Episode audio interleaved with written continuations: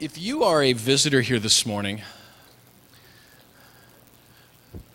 Greg Swinford, who is, uh, I think we voted on this. Greg will be, our next fundraiser is going to be the Men of Conduit swimsuit calendar, and Greg will be, is going to be January. So,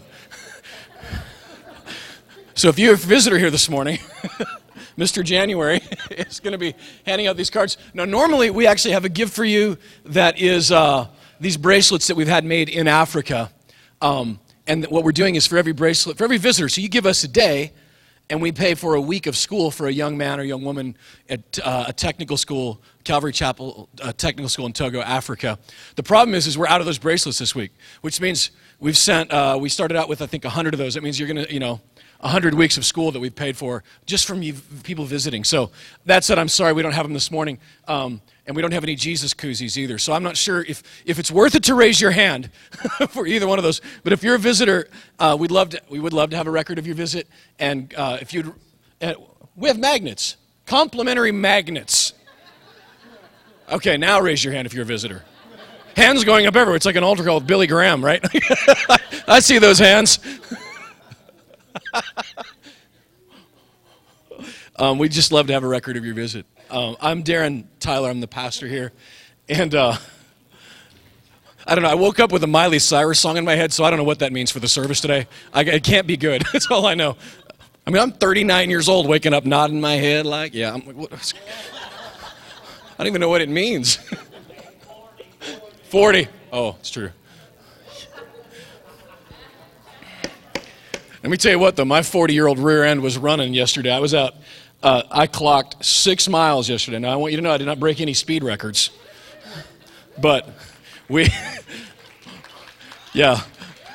I don't know, uh, Jonathan, if there were any calls of sightings of a Yeti in uh, Spring Hill to the police department, but that or the Great Pumpkin, one of the two. Um, in my legs, that's why I'll be sitting a lot today because, man, this just wasn't good. Um, and that's the reason we're doing that is a few of us have taken a pledge to run this half marathon, which, by the way, six miles, not almost 13.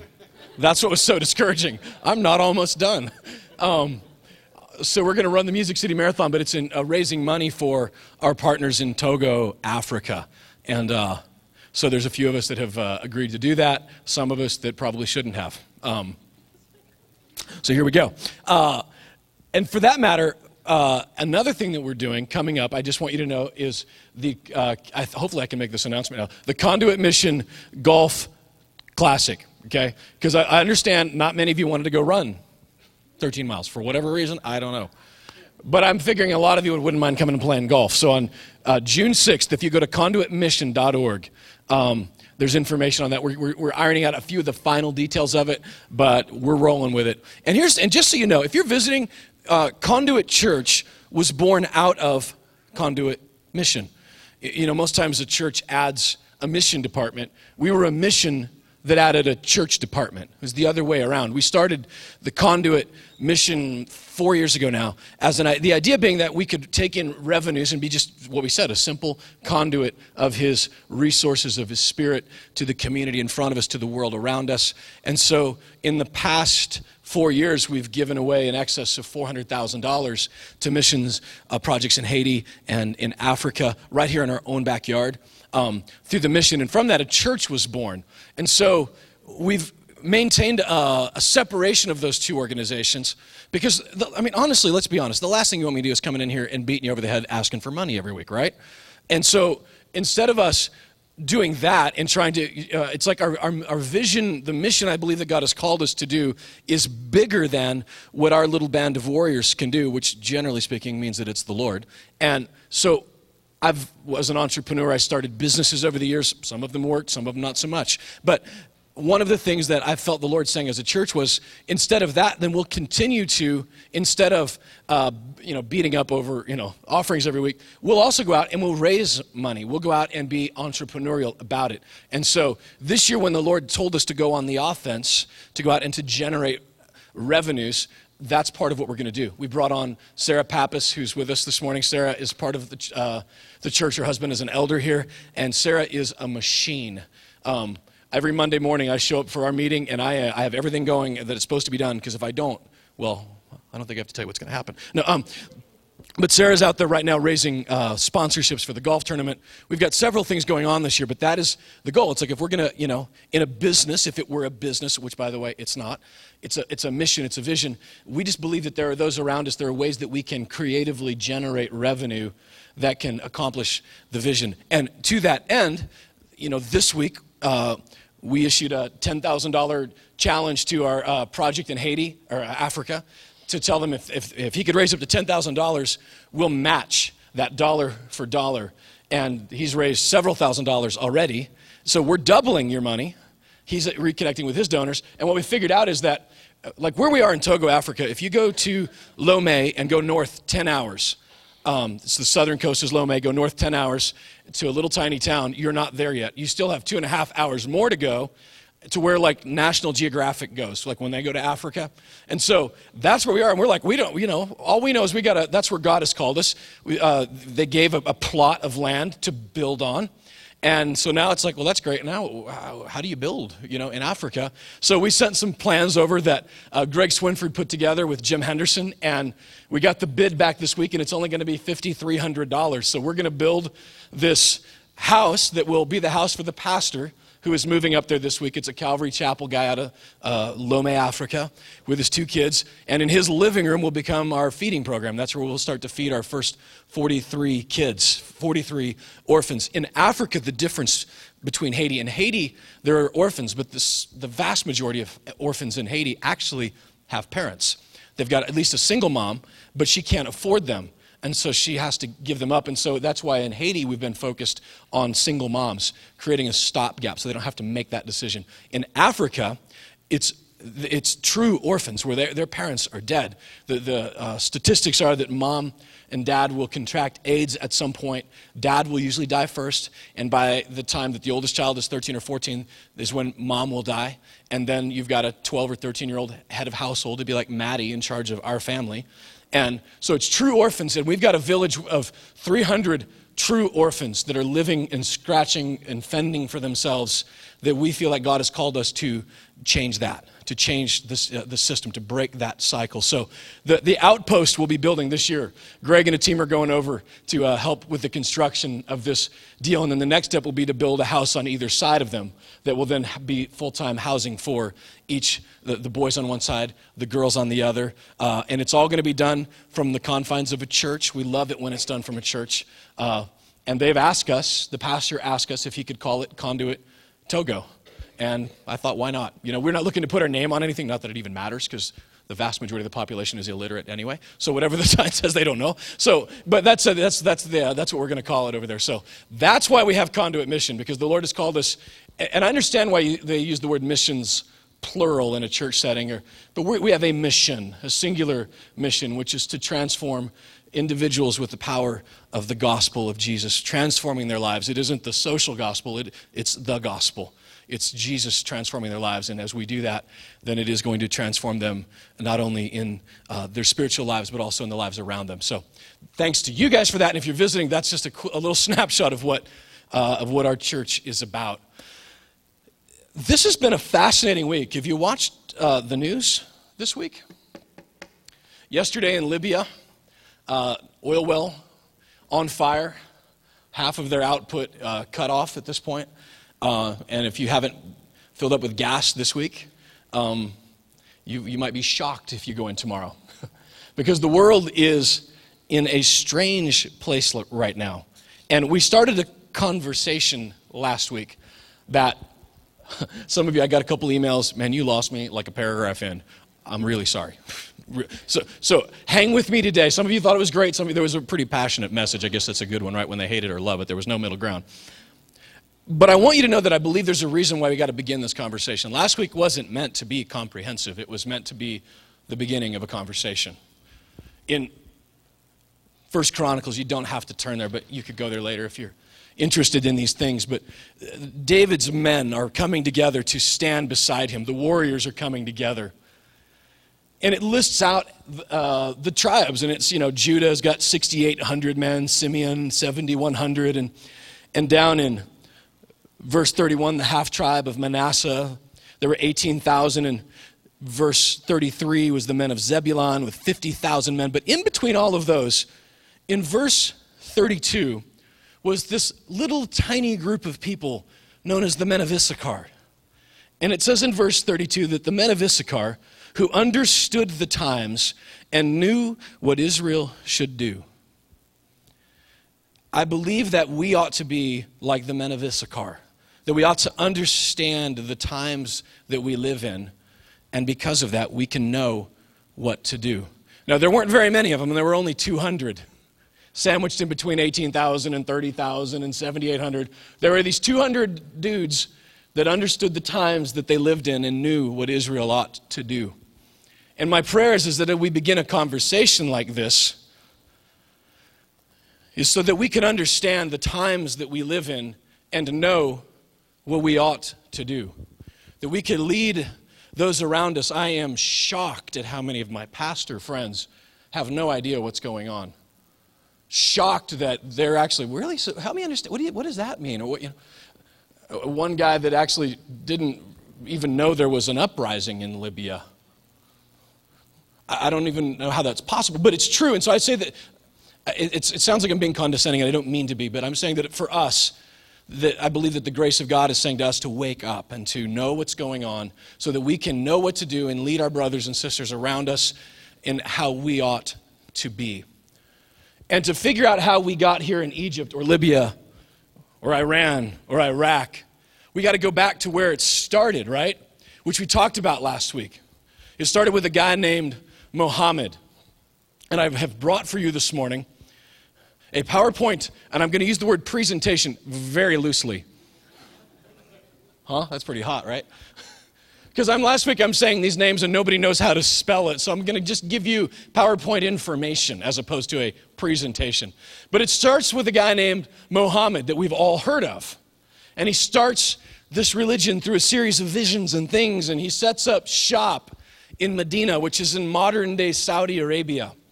And it was blowing and it was going, and you know, as, as any good false religion, it just off to a great start until he died and he didn't have a successor named.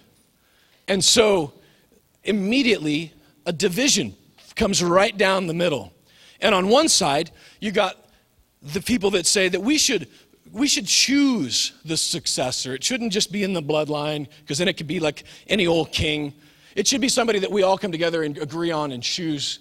And so they rally around a guy named Abu Bakr, who was a close associate. He was a family friend of Muhammad. He was a trusted advisor, and they thought that's who we should follow.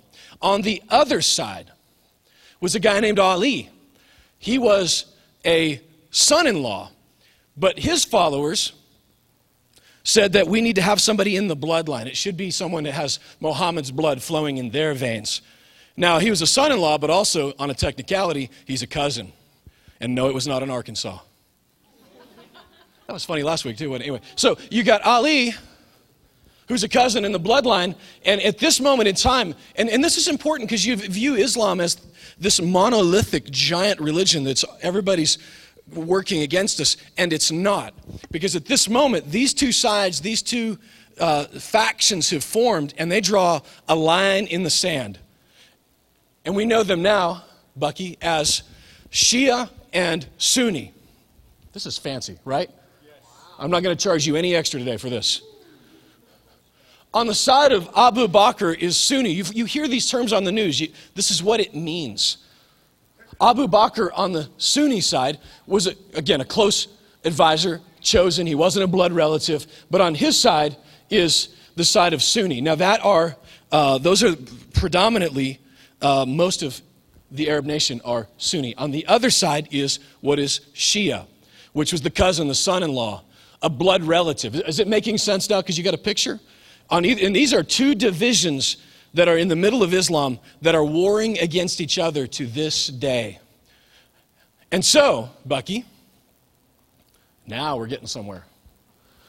On the left side, you see the Shia division. And you see, man, there's only 15% of these guys are Shia. Uh, uh worldwide, 15% would consider themselves to be Shia. The, the biggest concentration of them would be in the northern side there in Iraq and Iran.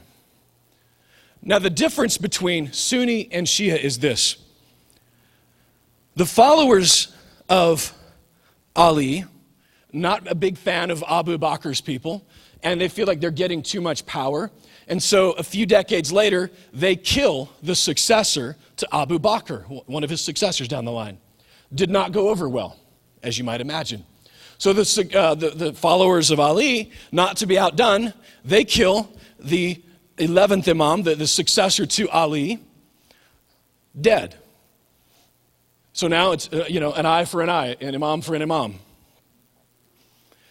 And what happened at that moment was at his funeral, the, the, the successor of Ali, at his funeral, his son, according to their tradition, disappeared. Poof, gone. In a miraculous disappearance that they believe will be resulting in his return. And you might hear Ahmad Ahmadinejad, I can never say his name right, the president of Iran, when he, two years ago, he's, he comes to town and all these guys, you know, uh, Mike uh, Wallace and these guys that are interviewing him and they're throwing all these softball questions, asking about his suit and his tie, and, you know, but they don't ask him the question of, what's up with this 12th Imam thing? Because even when he speaks at the United Nations on our soil, he ends his sermon with a prayer to speed the re- return of the 12th Imam. They believe that this young man that disappeared is coming back. His, his sermons, his speeches are littered with talk of the return of the 12th Imam. They are focused on eschatology in the Shia religion because they believe that they can speed his return with bloodshed, with war, with violence. It's why it is so dangerous that they want nuclear weapons because they believe that they could wipe Israel off the face of the earth. They could start a war that could then, in turn, bring the return of the 12th Imam. In the 80s, we had it so good and we didn't even know it. Because you know why? Russia didn't want to die. It was like a big giant game of chicken, but nobody wanted to die. So we weren't going to nuke them and they weren't going to nuke us. We didn't know that, and we made all kinds of great movies about it, and you know, Red Dawn, the whole thing. But but we didn't know that. But we, now looking back, they didn't want to die because of a thing called mutually assured destruction, MAD. These guys don't have that fear. It's a very dangerous and ominous thing for them. On the other side, you think, oh, thank God we got the Sunnis then, because they can help us, because they think he's crazy too. They think he's insane and they don't want nuclear war, and they want him gone. Now, what's funny is they're sitting around waiting for us or Israel to do something about it. But you think, oh, thank God we got them, because they've got to be the sane ones in Islam, because they think he's crazy too. And that's great until you remember that Osama bin Laden and every one of the hijackers on 9 11 were Sunni. They believe they are focused on jihad, which means and they call it doing jihad, which is fascinating. We heard this speaker last night, Nonie, saying that even in, in the Sharia, their law, that their leaders are focused on jihad. That means to, on their neighbors around them, to conquer, to defeat, to convert them by whatever means. Which is why, and she pointed this out,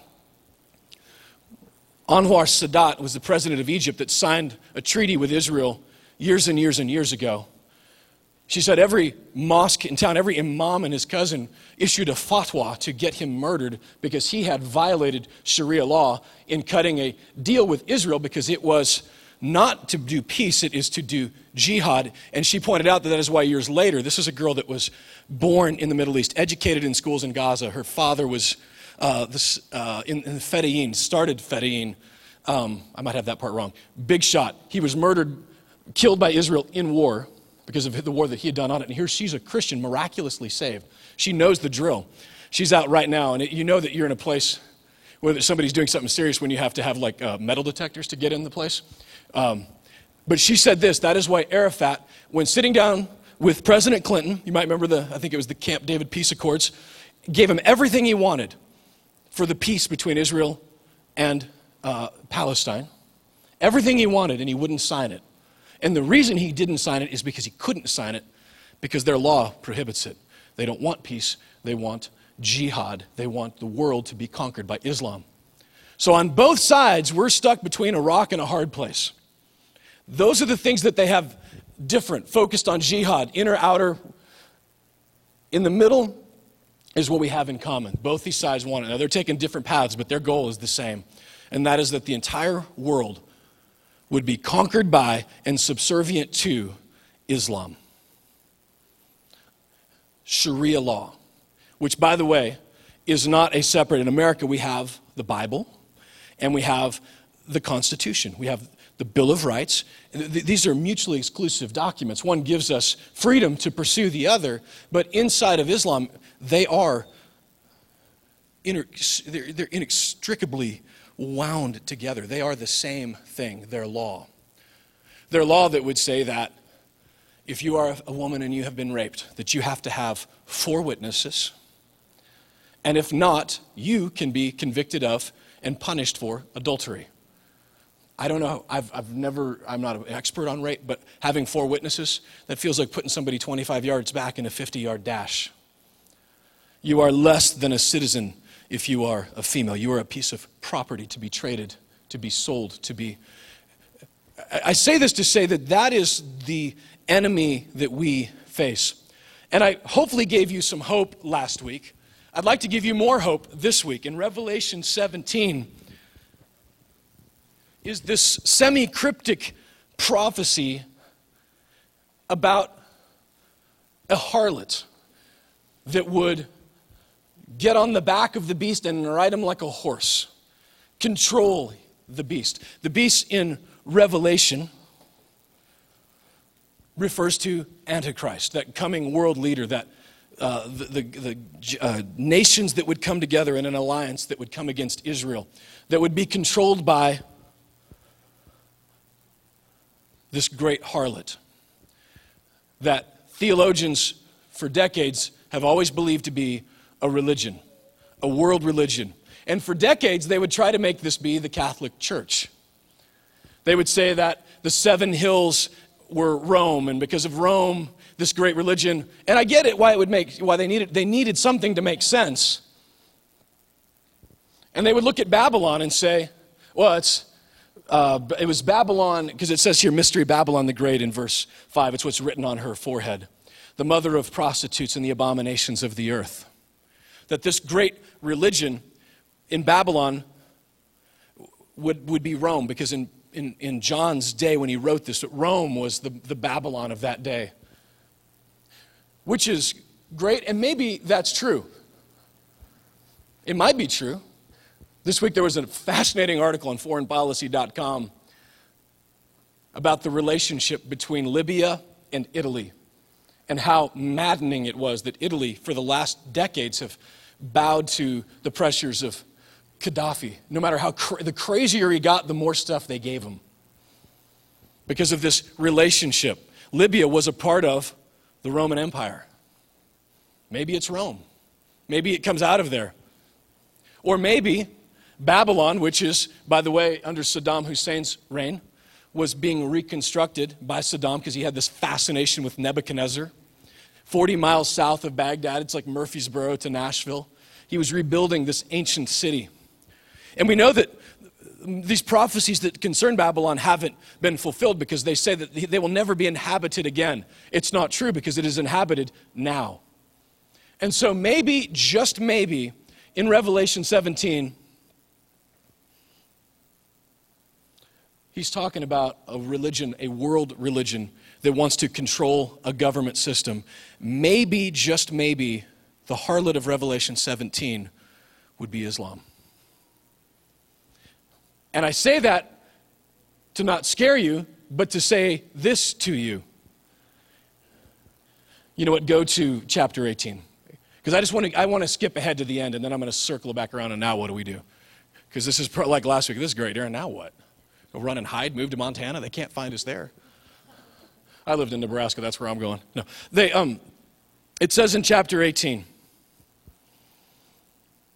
in verse 2, an angel is shouting out, "Fallen, fallen is Babylon the Great. She has become a home for demons, and a haunt for every evil spirit, and a haunt for every unclean and detestable bird."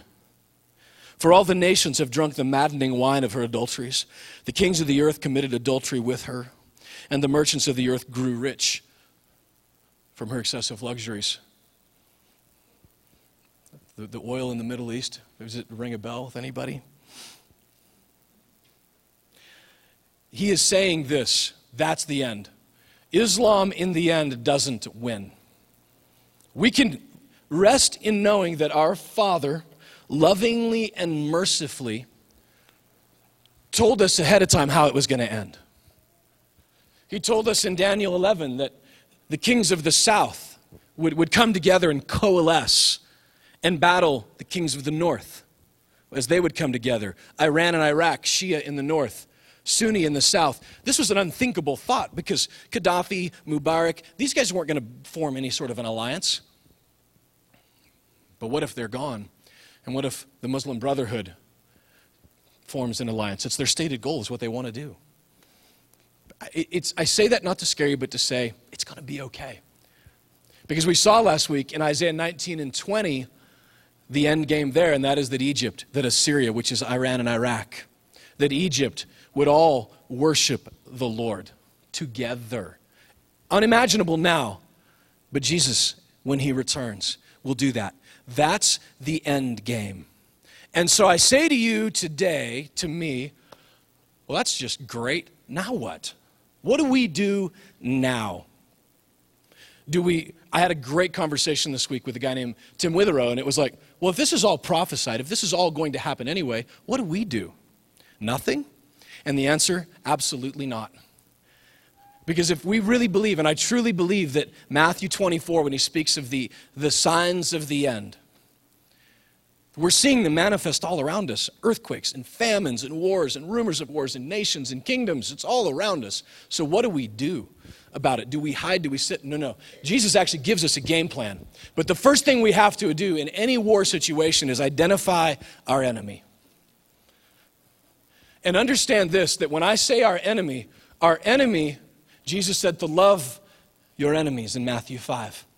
Interesting because he uses the word there that means just like a, your attorney that's on the other side of it. You're a guy that hates you, that wants to take you down. But when Peter says that your enemy, Satan, goes around like a roaring lion, pardon me. In Matthew 5, it's him saying somebody that hates you, an ideology that opposes you. In Peter, when he says your enemy goes around like a roaring lion, he says that's your an attorney that wants to take you down, that literally hates you, that wants to destroy you, and he refers to that as Satan.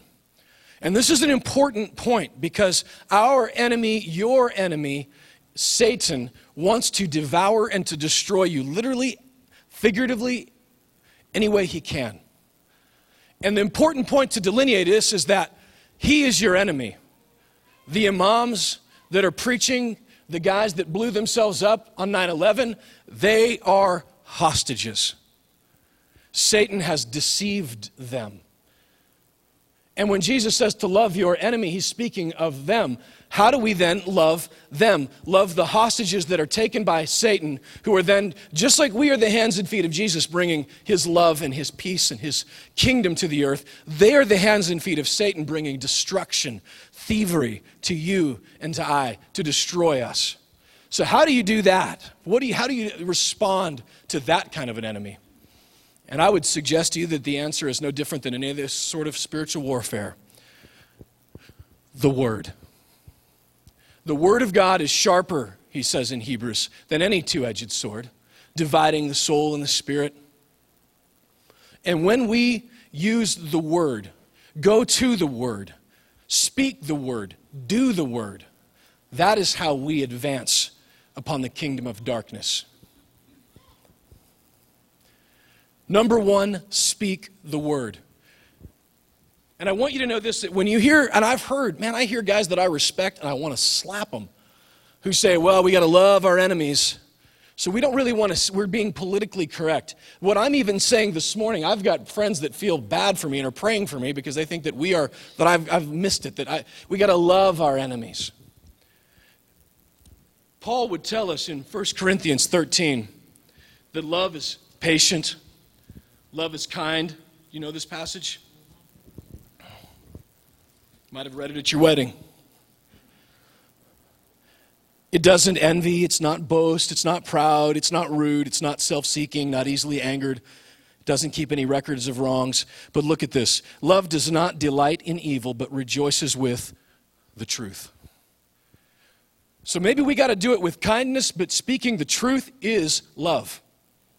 And speaking the truth about this, that for some reason, even our nation, our leaders right now, it's like they can't win a guy. Our two of our guys get shot and killed in Germany this week. And our political leaders can't even bring it to themselves to say, well, it might be Islam. The guy is screaming Allah Akbar.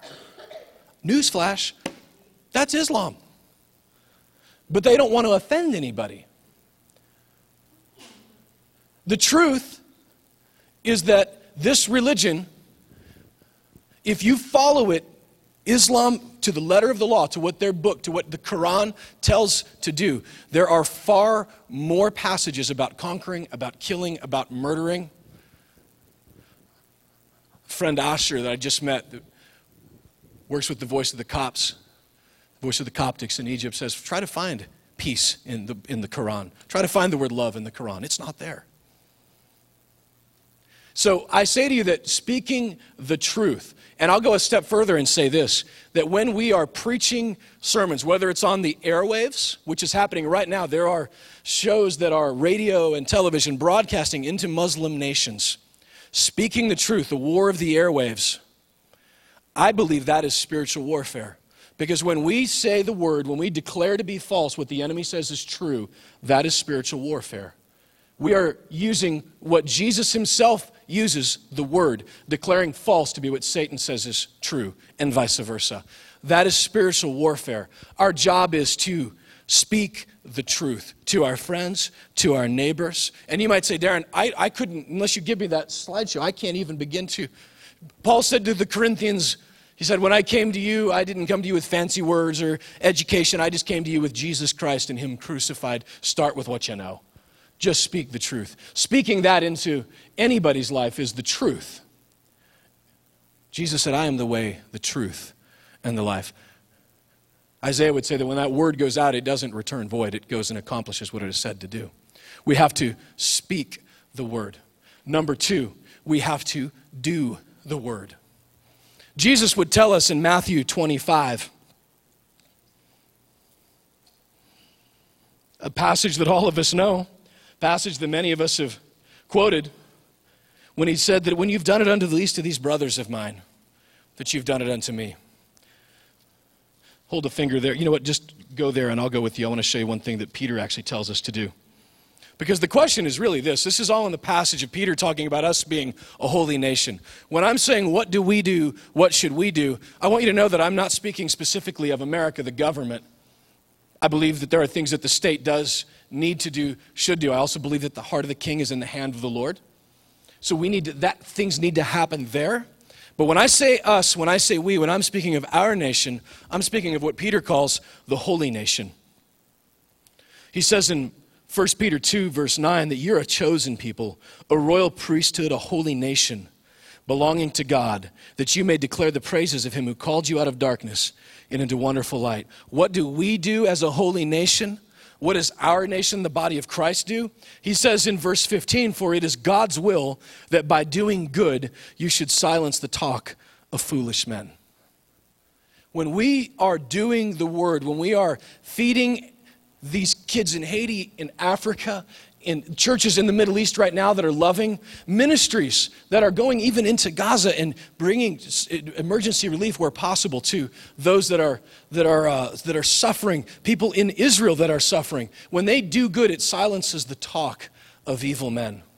I was reading a book this week by a guy named Joel Rosenberg, and he recounts the story of meeting a guy who had grown up in Gaza. He was a, uh, a, a, an aide to Yasser Arafat, and he comes to Christ and even gets the opportunity to share Christ with Yasser Arafat before his death. By the way, his conversion was his friend says, you know, he's trying to tell him to read the Bible. And, and, and, the story goes that by the time this conversation is over, this guy is on his knees. A bright light has filled the room, and Jesus saves him like Pauline style, okay, on the spot. Those stories are happening by the hundreds and by the thousands every day in Iran and Iraq and Egypt. And, but hear this out. This guy gets saved, he and his wife. They meet Joel Rosenberg, who was, who was Jewish, you might know by the name, who's written several books. And they come together and they are at a border hospital in a town called Ashkelon in Israel. And they are ministering to nurses and doctors at this hospital, and a former aide to Yasser Arafat, a former aide to, I think, Netanyahu, are together giving money from their foundations to these Jewish men and women, saying, We're doing it because we love you, because Christ has transformed us from the inside out. Because let me tell you this God cares just as much about Jews as he does about us, as he does about Arabs, and he wants them saved as well. How shocking is it when you're, if you're a Jewish man or woman to have the guy that used to want to kill you now giving you something because of the love of Christ that's transformed his heart. And I'm telling you that to say that if we do this, if we see more of these transformations, if we are preaching the gospel and men or women are being transformed by the gospel and they are going out and doing kind things for each other and for the, the world around them, that he says that we'll silence the talk of foolish men. Because right now, what they see of you and I is in what they see in Hollywood what they see from the propaganda that's being forced upon them. They're told by their, new, by their news. We saw this last night. A news report Israel went to Haiti to help, okay? I saw some of the guys down there and women. They went there to help. Their news reports in the Middle East in an Arab station was saying, and I mean with a straight face, just like Anderson Cooper over there, saying, they're over there stealing and harvesting organs from the Haitians. That's why they're over there, not because they're helping. So if you don't know anything else, you have no access to information outside, and all you're seeing day after day after day is these guys are pigs, they're animals. Of course you want to do jihad against them. They don't know it. But what they need to know and see is us. Now, we're not going to break through maybe on Arab television, but if we are infiltrating their ranks, from the ground war. There is an air war going on, don't get me wrong, and we need to be supportive of that, and we need to uh, lift that up in prayer in our finances, but on the ground war as well, sending in whether it's our people or financing those that are already on the ground. The answer is the Word. Doing the Word, saying the Word. One of the most effective ministers and speakers of all time, of all history, was a former Christian killer named Paul. His transformation was shocking. But there was a moment in Acts when he was told to go to a place, and a man named Ananias was told to go and find him. And let me tell you what, if I'm Ananias, think of this. Jesus appears and says, I need you to go to Osama. And I need you to, he, there's something you need to say to him. Ananias is one of the biggest unsung heroes in the entire world because he did it. And the conversion of Paul was completed because he had the courage to do it. I believe that we got to have a room full of Ananiases that'll have the courage to move forward. And the answer to the question of, well, if this is all prophesied, why would we do anything? Remember that Matthew 25 was preceded by Matthew 24. Jesus' disciples came to him and said, Master, tell us what will be the signs of the end. How will we know? And he says there will be wars and rumors of wars. And he begins to tell that, and he begins to tell some parables. And 24 and 25, it's all the same sermon. In the context of the end of days, in the context of the imminent return of Christ, he would say to you and to me, When you've done it unto the least of these brothers of mine, you've done it unto me. And it makes so much more sense when he says, Did you feed me?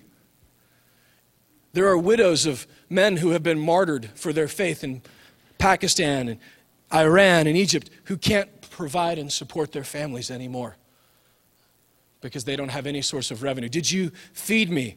Did you clothe me? Refugees that have fled these nations with nothing but the clothes on their back, and trust me, it's not even very much on that department. Did you clothe me? It makes sense that he would say, Did you visit me in prison? Hundreds of thousands of our brothers and sisters worldwide imprisoned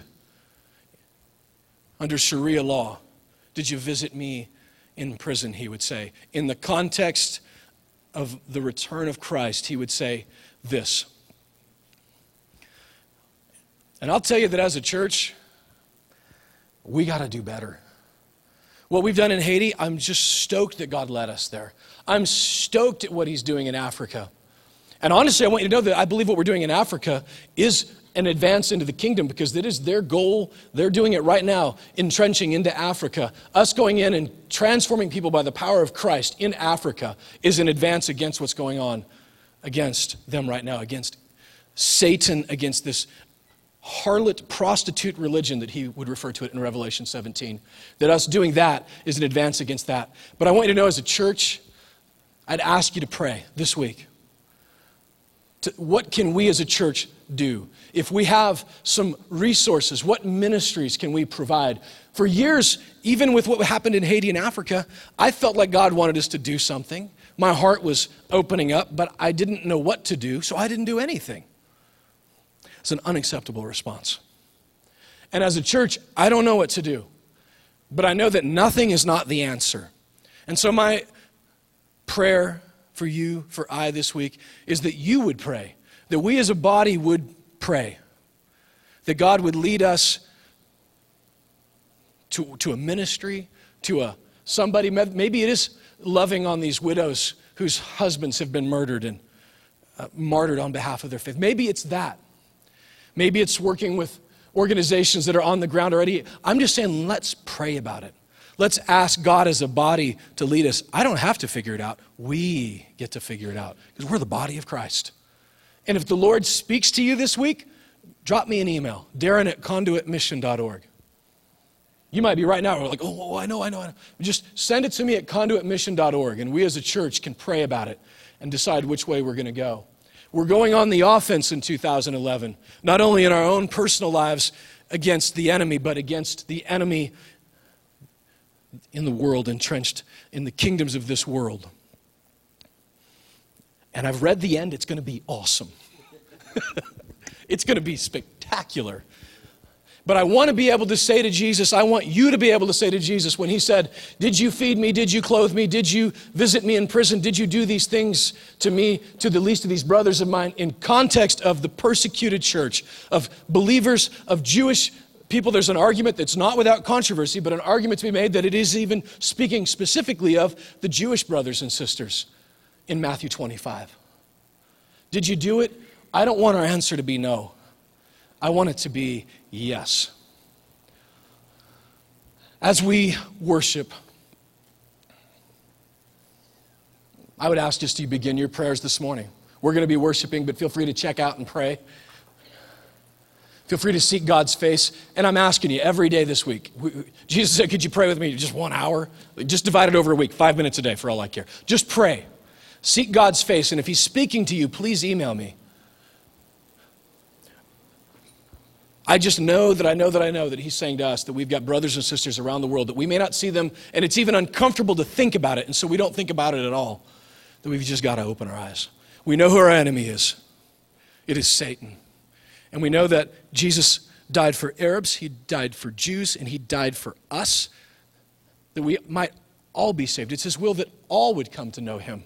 How can we, as a church, do that? Father, we seek your will and your face today, that as a church, Lord, I know that each, we have, everybody in here, we've all come with our own individual needs and battles that we're facing.